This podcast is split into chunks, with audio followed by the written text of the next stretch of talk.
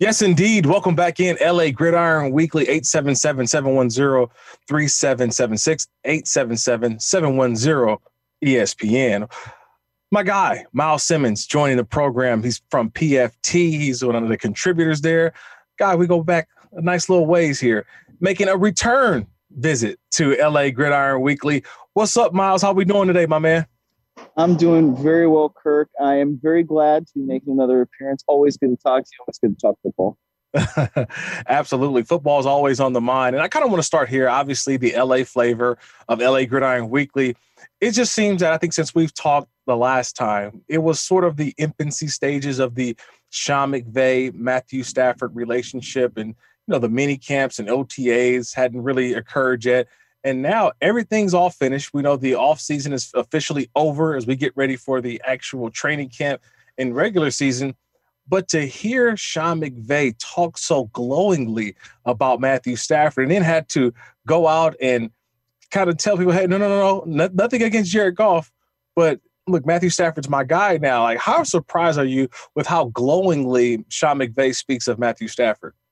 A good question. I mean, I don't know if I'm surprised per se, um, because I, you, you had to figure that they were going to go and do something like this for a reason, right? And right. I think some of the excitement, despite what Sean McVay says, does have to do with the fact that Jared Goff is no longer the quarterback. And I say that because look, Jared Goff had a lot of trouble not turning the ball over. So, right. you know, when he says, you know, what I my excitement for Matthew Stafford doesn't have anything to do with Jared Goff. I mean, like, that's not really true because you can't necessarily divorce the fact that Matthew Stafford is only there because Jared Goff didn't perform well enough for the Rams to, you know, continue to get deep into the playoffs and make it back to the Super Bowl and potentially even win a Super Bowl. I mean, you're talking about a guy that had 38 turnovers in the last two seasons. So then when you look at Matthew Stafford, and I think everybody knows how good Matthew Stafford has been, it's just that there's been so much in Detroit that has not really gone right. So you put Matthew Stafford with arguably the best run game that he's ever played with. And we're talking about somebody in Cam Akers who hasn't even really gone through a full season as a starter. And I still think you can maybe say that about him and the way the Rams offensive line is. This is a potential to be really, really, really good for what Matthew Stafford can do, paired with what Robert Woods and Cooper Kupp can do. You know, you bring in somebody like Tutu Atwell, Sean Jackson. Like this offense does have the potential to have a lot of juice. So, from that reason, I don't necessarily think it's all that surprising that McVay is speaking so glowingly. But you know, you don't really know it's going to work out as well as he thinks it is until they start playing in September. You know, I've asked this question a couple times, Myles, to different people, and now I'm presented the same question to you: is when you, as you get to this season and this thing is finally kicked off uh, on September 12th against the Chicago Bears on Sunday Night Football, who's got the most pressure? Is it Sean McVay or is it Matthew Stafford? Oh, I, I think it's Sean McVay because wow. basically you you have to say uh, you have to prove that you're right you know what I mean? That it wasn't yeah. just you, that it really was Jared Goff turning the football over that has been holding back your offense from being one of the top units in the league like it was in 2017 and 2018. Uh, I, I mean, Matthew Stafford, look, yeah, he, you want to see if he can perform better, but like you already, there, there's a perception of Matthew Stafford that could be okay. Uh, we think that he's good, but we don't necessarily know that he's great, and he doesn't necessarily have to be great, right? Because he's already been a good quarterback, a viable quarterback in, in the National Football League. But if you're Sean McVay and you want to come out there and win championships, then you got to prove that you were right. So I, I, would say there's probably more pressure on McVay for that reason. Mm. He's Miles Simmons of Pro Football Talk, joining LA Gridiron Weekly here on 710 ESPN. You know, Miles, the one thing I can say that I've, you've seen this uh, competition. Remember the, the battle for LA when it comes to the Rams and Chargers. But when it comes to the Chargers in particular, they've got a quarterback, the offensive rookie of the year in Justin Herbert. He is now on year number two. But for me, what is the situation right now for the Chargers that gives people hope that gives people that that that you know what this is the team that can compete for an AFC West title. Well, I don't know that they can continue, compete for an AFC West title yet. and the only reason is because the Chiefs are so dang good, man. I mean, like I I don't think the Chiefs are any worse. In fact, I think the Chiefs are probably better than they were last year. Right? I mean, you look at what they did to reshape their offensive line. They've gone out and they've gotten Jarran Reed for their defense as well. It's not like Kansas City is just saying, "Oh, well, we've got Patrick Mahomes, so we're going to be good." Like, no, they they want to make sure that they're building this thing around Patrick Mahomes so that he can still be really good. Now, having said that, I think that the Chargers could compete for an AFC wildcard spot, especially because there's three of them now. I mean, when you have somebody like Justin Herbert, that makes you feel a lot better about the way things could go for the mm-hmm. next like 10 years if you're the Chargers, right? I mean, we all saw what he did last year. He was special. And he was so special that it makes you look at the Miami Dolphins and, and say, like, man, what were you guys thinking picking Tua Tagovailoa over this guy when this guy goes out and he does what he did? I mean, you could maybe even make that argument about the Cincinnati Bengals, although I think we all saw Joe Burrow do some decent things uh, last year for them as well before the injury. So, look, I, I think that the Chargers are set up well for the long run. You know, when you have somebody like Brandon Staley and what he did with the Los Angeles Rams defense last year, turning that defense into indisputably the top defense in the league, the talent may not quite be the same. You know, when you're talking about two guys that are probably the best at their positions in the NFL in Jalen Ramsey and Aaron Donald. I don't necessarily know that you have that with uh, the Chargers. Um, and you could point to somebody like Derwin James. You could point to a Joey Bosa and say like those guys are very good, but are they on the caliber of a Ramsey and a Donald? I don't quite know, but I, still think that the Chargers are set up well for the long run. You know, but for the short term, where Kansas City is still the dominant team in that division, I I don't know about that. So now, Miles, look, I, I, gave you the softball questions. Okay. So the softball questions are now done with. We're done with the softball question. Here comes the hard hitting questions now, Miles. Are you ready for them? Here we go there seems to be a love hate relationship when it comes to Derek Carr and the Raider Nation, the Raider fan base, or even uh-huh. Derek Carr in the media. And so I get a sense that last year, Derek Carr sort of had a okay, it's not me situation when it comes to the quarterback spot for the Raiders. Yet it seems this offseason, he seems to be put up this shield like I deserve maybe a contract extension. I need more security is that a lot of because he truly doesn't believe that the Raiders are still in love with him at the quarterback spot, or is it because of the lingering situation with Aaron Rodgers or possibly another quarterback out there that the Raiders can say, hey, we can bring this guy in and still run the same offense? It's interesting because every year, every offseason in the last couple years, it seems like the Raiders have flirted with the idea of upgrading from Derek Carr.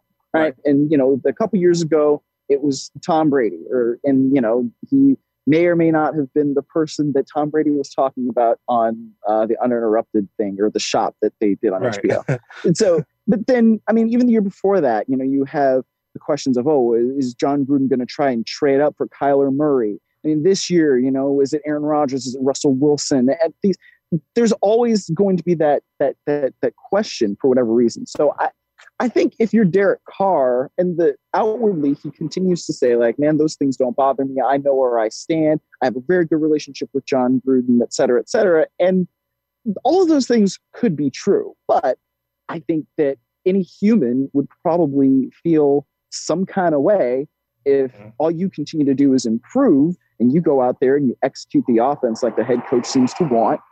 And no matter what you do, it's still like, oh, well, maybe we could upgrade. Maybe we could do a little bit better. I mean, like, it's like if you're, it's like if you're dating somebody and you see that this, uh, the, woman you're dating has just a bunch of pictures of shirtless models on her phone and, and screenshots from like Instagram. You're like, you're like, what? I thought I thought we were good here, you know. Like, what else am I supposed to do? So I just I don't know that Derek Carr is going to get a contract extension at this point. And if I'm the Raiders, I don't know that I would do it maybe mm-hmm. next year if the Raiders are able to make it to the postseason, especially if they win a postseason game, then you can continue to say, like, look, we're on the right path. We figure we're on the right path. Yes, Derek Carr should be our quarterback going forward. But if they go under 500 again this year, they mm-hmm. don't make the playoffs, like, there's going to have to be some sort of change. And whether it's just Mike Mayock that would may probably be the fall guy there, whether it's Derek Carr,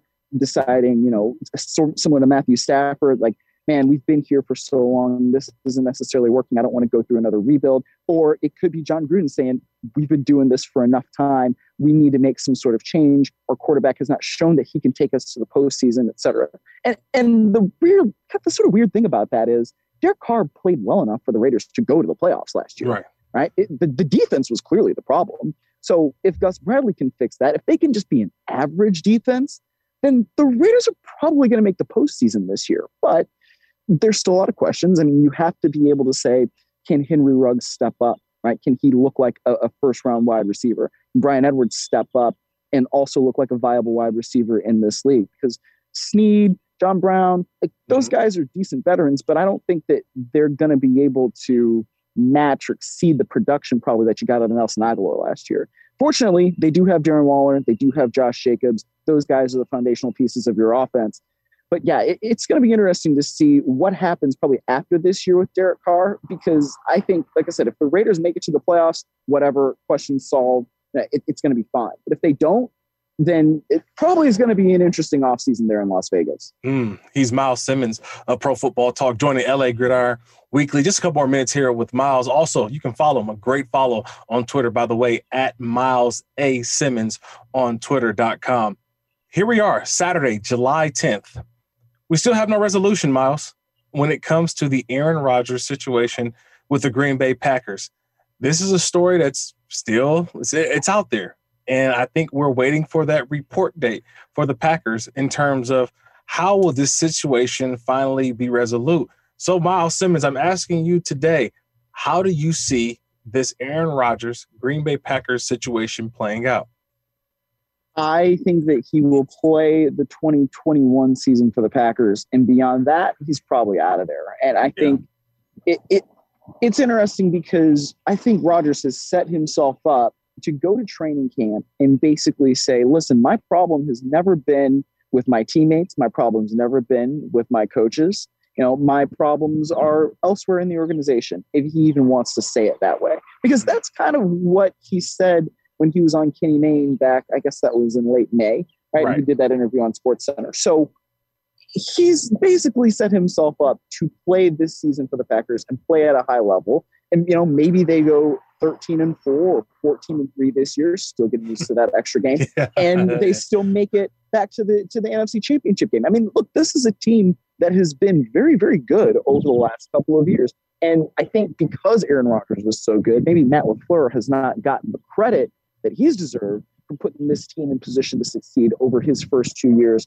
um, as head coach of the Packers. So I just feel like Aaron Rodgers is coming off of an MVP season he should still want to play at a high level unless like he just doesn't really want to play that much anymore and he feels like he's proven everything he has to prove but like this is a guy that to me is always seemed hyper competitive and when you are that competitive and you know that you have a chance to be really good in that conference i don't see why he wouldn't try to run it back one more time and then beyond that it, it's probably kick rocks to the green bay packers and they i think would understand and realize like, yeah, it's time to move on from this and we got to go to Jordan Love. So I, I, like I said, I, I, think it's one more year for the Packers and Aaron Rodgers because he's going to be able to come in and say, like, my problem's not with my teammates, my problem's not with my coaches. And then beyond that, we're going to see. But it's certainly going to be an interesting year for those Green Bay Packers because, man, I mean, like, it's not easy, um, I think, for everybody, whether it's coaches or other players, when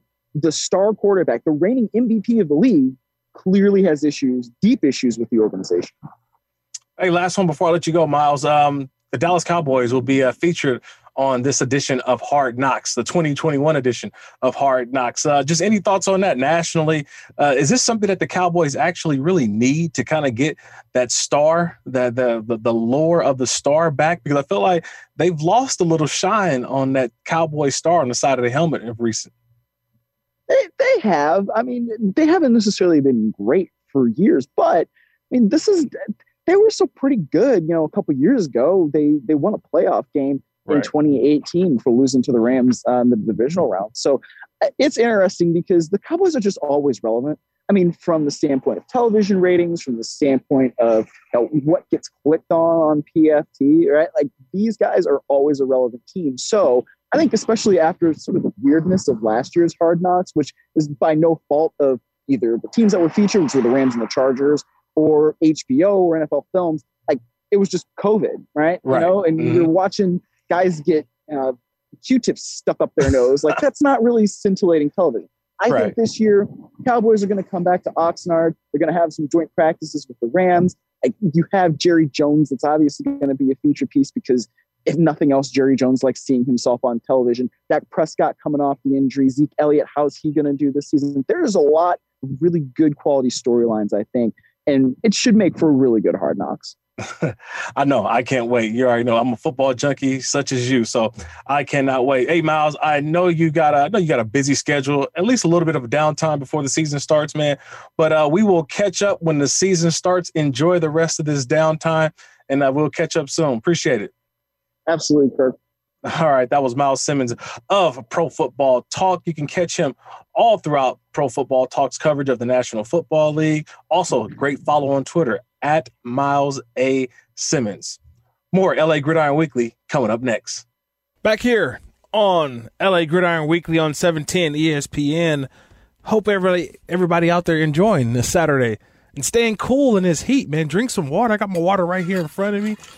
I'm staying hydrated. It's hot outside, so hopefully everybody's staying cool and hydrated, buckling up. If you're out there listening on the roads, make sure you keep that seatbelt on and uh, make sure abide by the rules, do the right thing. So, 877-17-ESPN is the phone number 877-710-3776. We've been talking about how to build a team and in particular Rams and 49ers, how they built their team, 49ers through the draft, free agency, and the Rams have done it through obviously big trades. I want to go to Twitter real quick because I did have uh, one of my guys uh, hit me up on Twitter and says, uh, at DB7987 says, Hurt, hey, you left out the 49ers key player that was not acquired via the draft or free agency.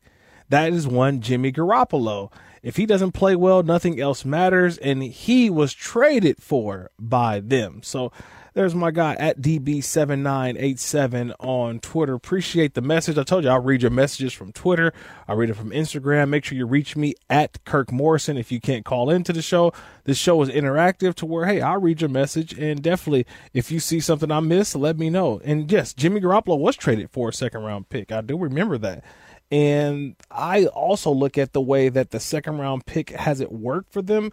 I would say somewhat what 49er fans say Jimmy Garoppolo has he been uh, the you know what they've been looking for? I would say you may have some who are split. I think some people are say his injury history uh, scares them a little bit. The one year in which that he was healthy, the 49ers went to the Super Bowl, but yet his head coach took the ball out of his hands in the conference championship game and then also in the Super Bowl right before the halftime. And yeah, a lot of people were talking about, you know, the the Chiefs shouldn't have won that game and the 49ers were up.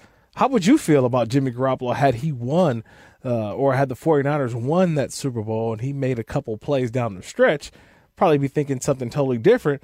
But again, the 49ers sticking to their formula, they drafted Trey Lance, quarterback this year. So they are kind of sticking to their guns. They've traded. I mean, they they they've they've drafted a quarterback for their future. Jimmy Garoppolo probably not, won't be a 49er after this season. And so, did the trade work for the 49ers? That's how I'm going to switch this around. Did the trade work for the 49ers? They went against kind of how they built their team, and it's not not necessarily worked out for them, right? Because they had to go draft another quarterback.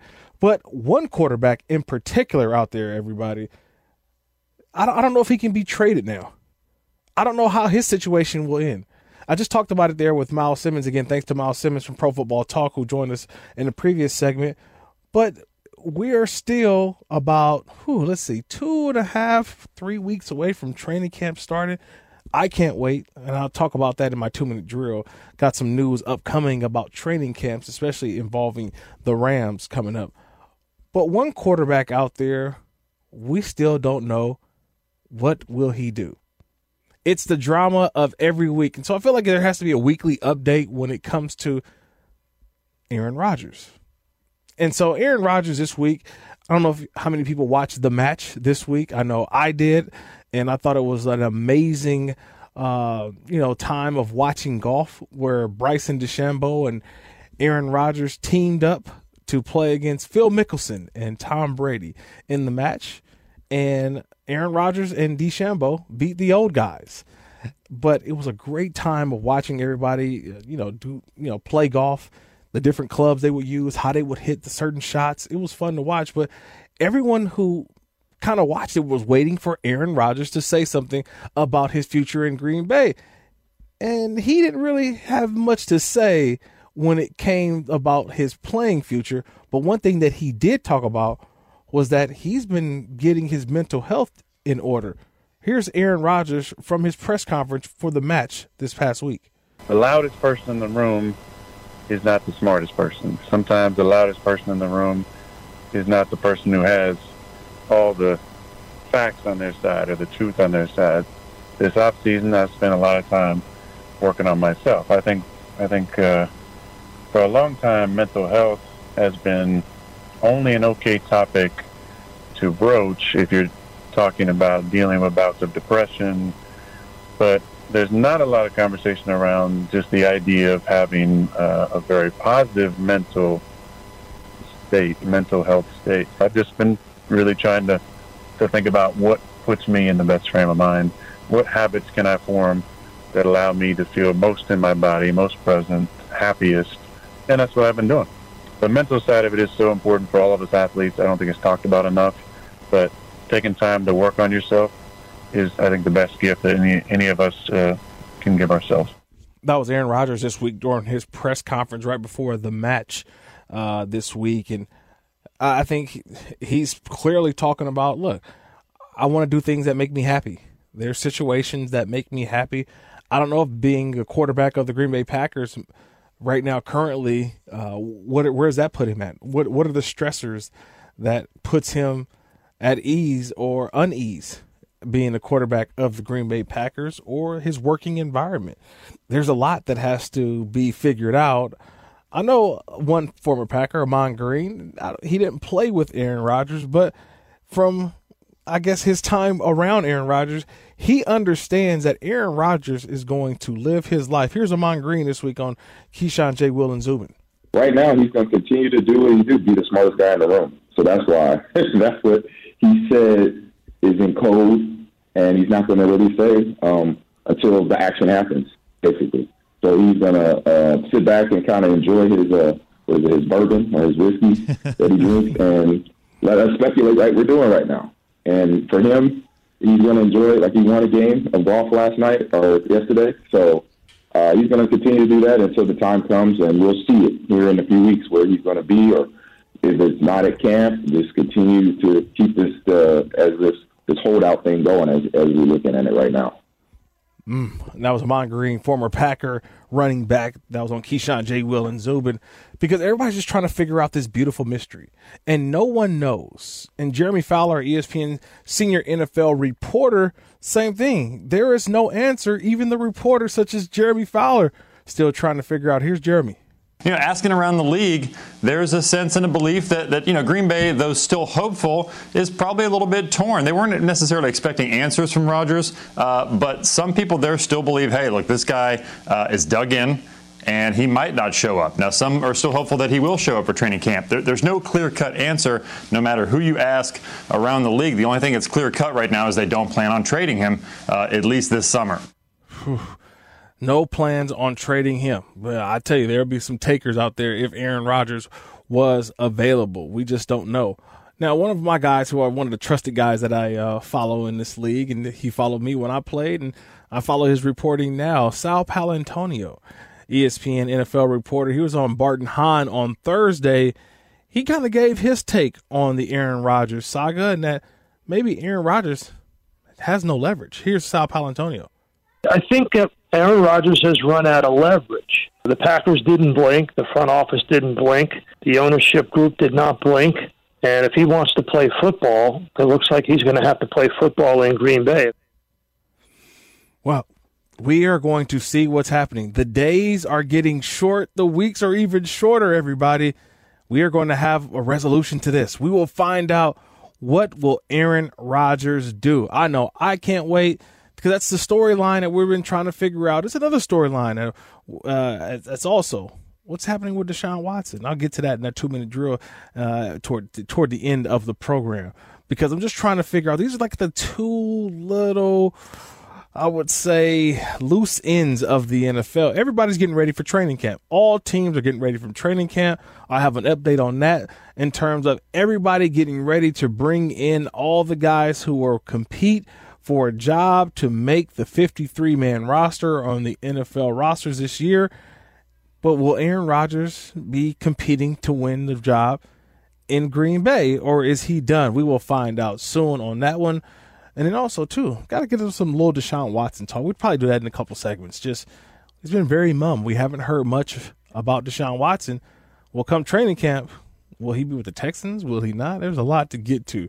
So, a lot to get to here. I want to know what your thoughts are. 877 710 ESPN, 877 710 3776.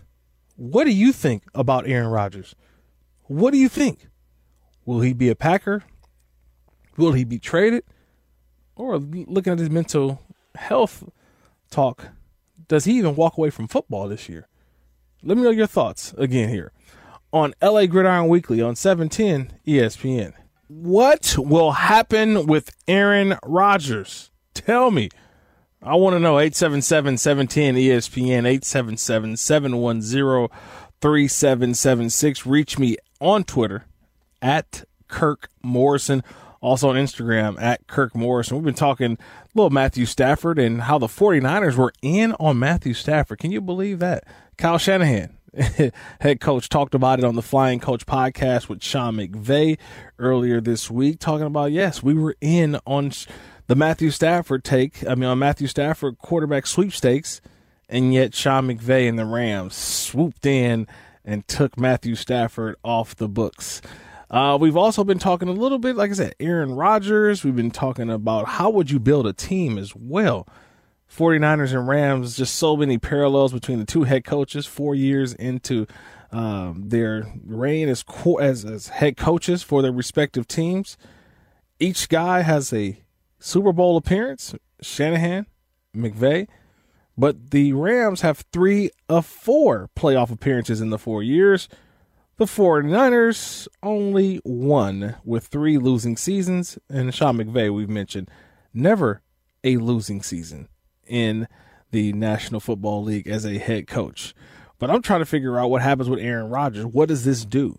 Because look, there's two sides of it here. Aaron Rodgers comes back. Well, the Rams have competition in the AFC. I mean, sorry, in the NFC. That's going to be competition always. The team that was in the NFC Championship game last week, we already know about Tampa, but Aaron Rodgers on the Green Bay Packers, yes, they are a perennial contender, no matter what, as long as he's on the squad. What if Aaron Rodgers is traded? A lot of people are pointing to Denver being the place that if Aaron Rodgers is traded, he's going to go to Denver, similar to what Peyton Manning did, you know, come back, resurrect the franchise, and win a Super Bowl. I said, well, put it like this it goes from being the Aaron Rodgers goes from being the pain in the side of the Rams, possibly, to now being a thorn in the side of the Chargers. If he does go to Denver, right? That means the Chargers have to see him twice a year. Justin Herbert versus Aaron Rodgers. The possibilities, oh my God, that'd be great. How many television execs would love to see that game?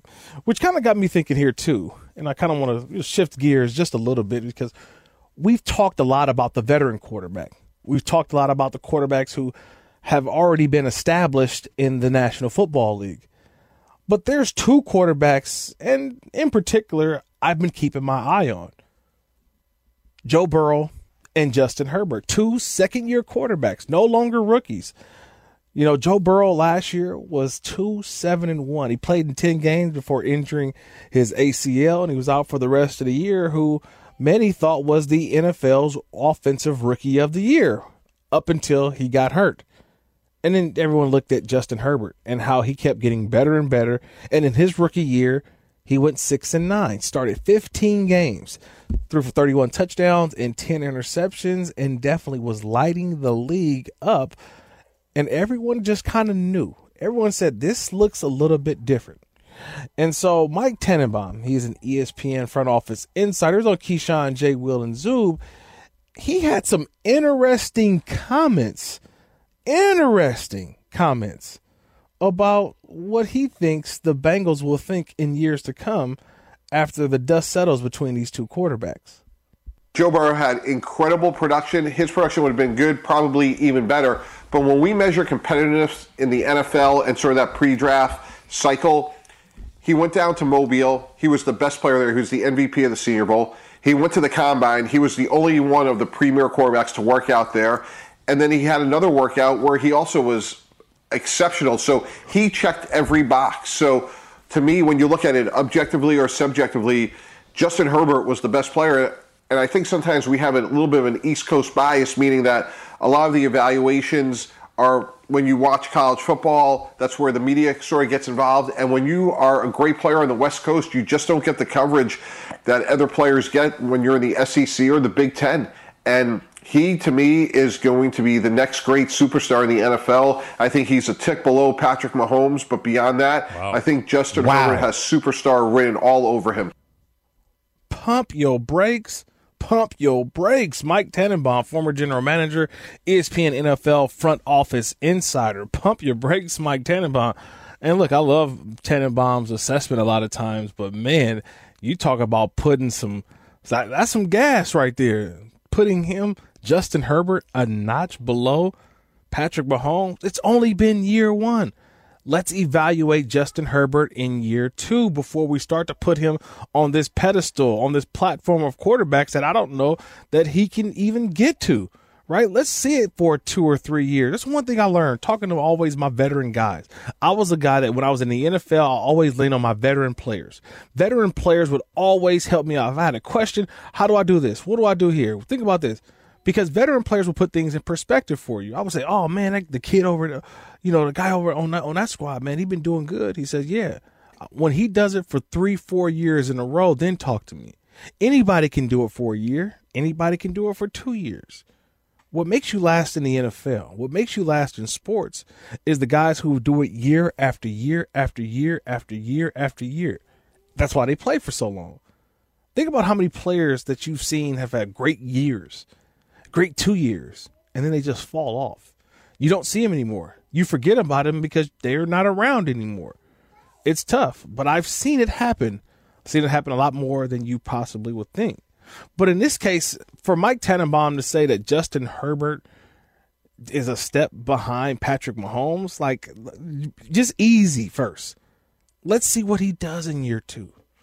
Let's see what Justin Herbert's able to get out what some may call a sophomore slump. Will he have that?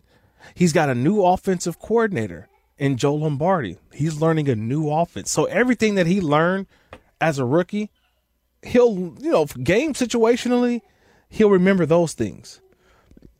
As far as terminology goes, totally different. He's got to learn a whole new terminology of what this new offense is going to look like under Joe Lombardi. And so for me, when he, when Mike Tannenbaum says, "Oh well, the West Coast or the East Coast bias," I get that. As my employer, ESPN, I get it. The East Coast football, SEC, ACC, it's on a lot earlier in the mornings, what people watch. And so I think also too because the Pac-12 has not been a great representative in the college football playoff. Like we have not had a team from the West Coast Pac 12 win a college football playoff or a national title in this format. And so a lot of people look at the competition of the Pac 12 as being down, considered, of, I mean, when you compare it to that of the SEC or the ACC. I mean, I can't help it. I, have done a Joe Burrow game before. I've been down to Baton Rouge and spoke with Joe Burrow, especially the year before. I mean, the year he won the Heisman. I did his first game that year, and I looked at him and was like there was something different about him then. He's got a confidence. He's got this swagger to him that he knows he's really, really, really good. And he just plays for a team in the Bengals that are searching. They're trying to find their way. And for people to think that Joe Burrow is not on the level of Justin Herbert, I would say no. Just turn on the tape from his senior year. him at LSU going against Alabama and the Auburns, the South Carolinas of the world, right? If you don't believe that, watch the year prior when he goes up against UCF, one of the you know the good power uh, non-power five schools, a group of five school, I should say, in the Fiesta Bowl as he takes a hit and delivers a touchdown strike. I saw the same thing that every NFL evaluator saw. There's a reason why Justin, I mean, by Joe Burrow was elevated to the number one overall pick. There's a reason why he won the Heisman. It wasn't just because he was, you know, the best player. He was the best player on the best team and had the best performances and did things that you said, wow, that's an NFL quarterback. Justin Herbert, he had his moments. But I think when it comes to the competition or the players that are in the Pac 12, I think people discredit a lot of that because you don't get the first round, a ton of first round picks like you get out of the SEC or in other conferences. That may have been the knock on Justin Herbert. But for someone to say that the Bengals will regret not drafting Justin Herbert, I don't think so. Even if it didn't work out, I think they drafted Joe Burrow from what everybody else saw. He was the best quarterback for the job. He would seem to be the quarterback that everyone knew was going to be the first overall, but he was also a kid from Ohio. He was also a kid that grew up going to Bengals games. Like, let's be real. If you put the both guys up, Justin Herbert, Joe Burrow, and you looked at Justin Herbert, he doesn't look like a quarterback that plays in Cincinnati. He actually looks like a West Coast guy. He fits the Chargers. He fits the look of what the Chargers are as an organization and as a football team. There's no regrets for the Cincinnati Bengals. And now Joe Burrow in year two can light the league up and put the Bengals into a better situation. And as far as Justin Herbert, he's got some pressure because he's got to do what he did last year 31 touchdowns, 10 interceptions, 55 carries, 234 yards, and the five rushing touchdowns. Can he be better? Or can his team be better? That's the evaluation. That's the evaluation. What do you think? 877 ESPN, 877 710 3776. Joe Burrow versus Justin Herbert. What do you think? How are these two young studs, the second year quarterbacks in the NFL, how are they going to do? In this 2021 season. More of your phone, more of your phone calls, your thoughts as we wrap up this edition of LA Gridiron Weekly on 710 ESPN. Back here on LA Gridiron Weekly, 877 ESPN, 877 710 3776. I'm going to go straight to the phone line in our last segment here. Let's go to Steven. Steven in LA. What's going on? You're on LA Gridiron Weekly. Hey, Captain Kirk, beam me up. Ah, you got it, man. How you doing, Steven? Hey, I'm doing good. I've called before, Kirk. I'm the guy who, you know, I think the SEC, you know what it means, you know, when they say it, it means more, you know, their little logo that they're saying, you know, about the SEC because it means more. Yeah, I hear you. I know. No, we cheat at the end because we cheat. So I was remember I told you I was the commi- the commissioner. They need to hire like Alvarez yes. or a uh, Oliver Luck, and then force the SEC to play uh, no more Division two games the ninth week of the season when uh, Texas is playing uh, Oklahoma State and SC is playing Washington. Then uh, have them come over west of the Mississippi and if they want to play in these nice lucrative bowl games now. But enough of the SEC. I want to talk about Chip Kelly and the Bruins, baby. They're going to make the turn, and they play LSU September fourth. Kirk, yeah. that's a big game, a man. Huge if they game. can, if they, huge. yeah, if they can, because Herm is in trouble. So you got uh, SC, UCLA, and Utah in the south, and you got basically Oregon and Washington in the north. So I'm looking forward to Pac-12 football, and just like hoops, Kirk now that we got Mick Cronin there, UCLA will carry the banner. For, you know what? During the uh, basketball season, Kirk, you know they had nine teams in the Big Ten make it, and after the first week, you know what the name of the Big Ten? They called it the Big Dump. Man, I appreciate the phone call, Steven. Yeah, the Pac-12, definitely UCLA um, sports. Shout out to Martin Jarmond, the athletic director, and their new deal has started July 1st uh, UCLA now sponsored by Jumpman, the Jordan brand logo. So no more Under Armour. And uh, my wife, who's a UCLA grad, um, the the merchandise flying off the shelves over at UCLA. So get your Jordan brand Nike now. Um, all the merchandise over at UCLA. Uh, new Pac 12 commissioner, by the way, is George Kliavkoff. He is now uh, the new commissioner, no more Larry Scott. So hopefully that works out for the Pac 12 in their quest to make sure that they're on the same level as the other Power Five schools. Let's go to Steve. Steve is in LA. What's going on, Steve? Welcome to LA Gridiron Weekly. What's going on, Morrison? Um, pretty much what I just wanted to say was you know, the Pac-12 beats up each other. They you know, do. every week is a strong possible, you know, strong game. You know, unlike the SEC where you know Alabama is going to dominate, you know where LSU is going to dominate. In the Pac-12, you know, it's hard to have somebody represent when they're beating each other up and putting each other out every week. No, I, I agree. I agree with the phone call. Appreciate it, Steve. I also think that that's where the expansion of the playoff has to come in for reasons like this. Because I, I do agree with you, Steve, that – there are some good football teams around the country, but just because they don't go undefeated in their conference doesn't mean like, oh, they can't compete with the other teams around the country, the SEC, ACC, the Big 12, Big 10. I'm saying that the I think the Pac 12 competes, but they do beat each other up a little bit. Giving them an automatic qualifier, I think would help out. I think expansion of the playoff would definitely help out. I know some people like, oh, we don't need more than four. Well, I said, well, you got to at least give some automatic qualifiers in because of the reason, uh, like Steve N said, uh, when it came to when it comes to basketball, you get these automatic qualifiers that that win the conference, then go in. You never know what could happen. Just give them the opportunity. Let's go to Christian. Christian in L.A. You're on L.A. Gridiron Weekly. What's up, Christian? Yo, what's up, Kirk? How are you, man? I'm doing good. About yourself, man? What's going on? Doing great, man. I, I hear you asking questions. I hear the whole sports radio world asking questions about Aaron Rodgers. First of all, you guys want to know what Aaron Rodgers is going to do? Aaron Rodgers is going to play football, my guy.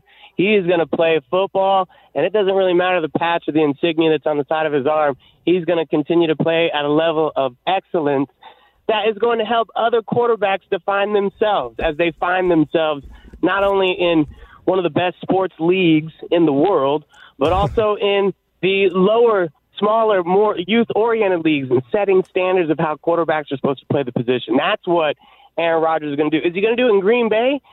Look, he's going to go to a team that's going to get him into the playoffs.